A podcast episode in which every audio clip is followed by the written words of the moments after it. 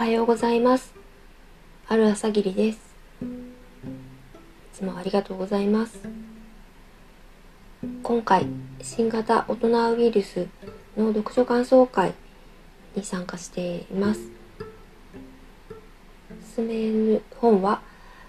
知のスイッチ、障害から始まるリベラルアーツという本です。峰重慎さんという方などの編著で構成されています。峰重慎さんはご専門が、えーと、ブラックホールというふうに書いてありまして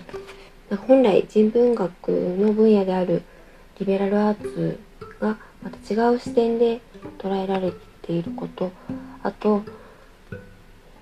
今ユニバーサルデザインとかツの障害者スポーツなどで取り上げられているあなんだったっけなんかあの社会の側が阻害しているというあのなんか障害という捉え方を社会側の阻害と捉えるという考え方をなんか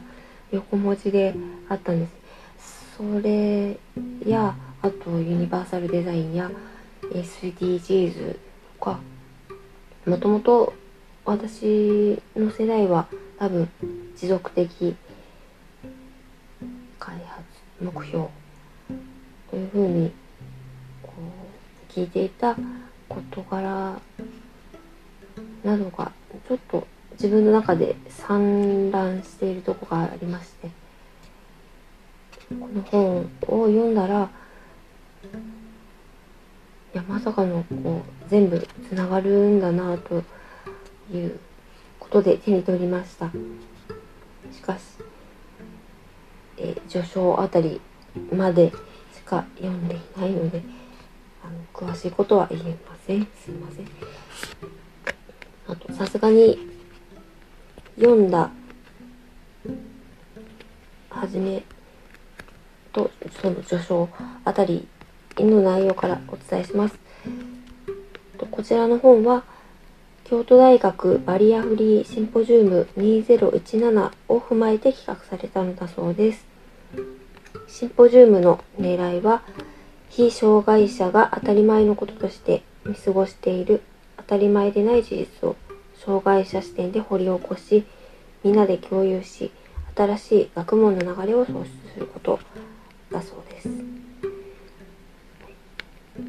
こちらの初めにのところにあとあの他のポッドキャストの超相対性理論の13番なぜ人は小説を読むのかであの渡辺さんが取り上げられていたノンフィクションだけど作者の方はフィクションあ違うごめんなさい。フィクションを書いたけれども作者の方はノンフィクションと思ったんだというお話に出てきた石村美智子さんのその作品について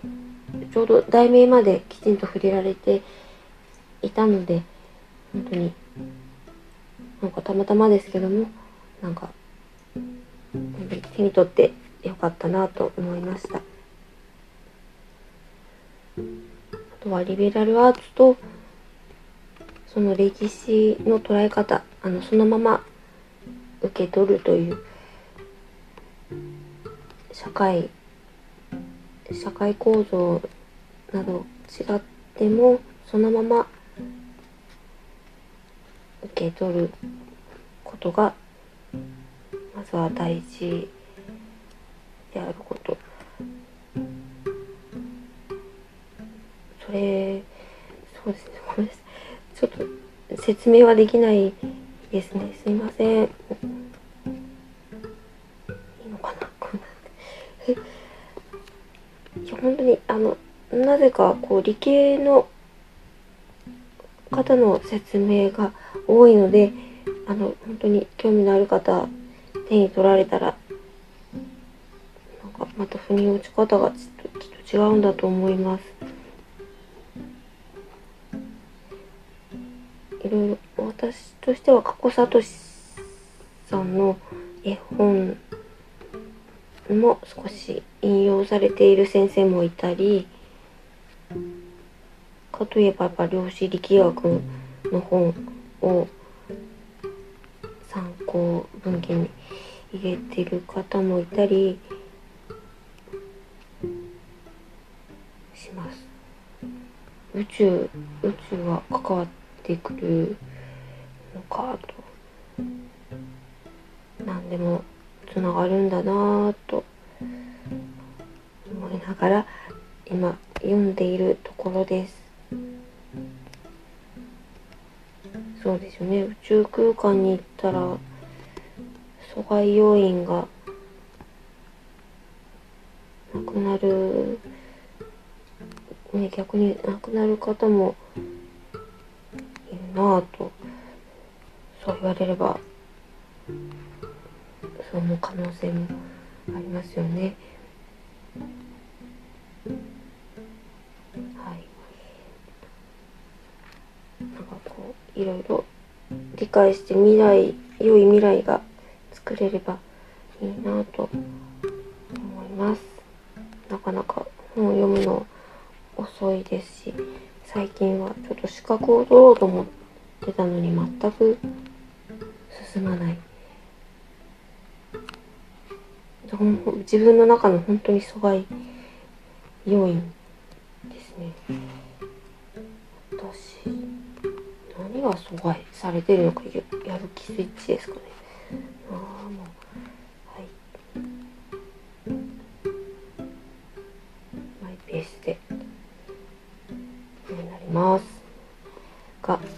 頑張りますはい失礼しましたこんなお時間を取ってしまった。すいません。よろしくお願いします。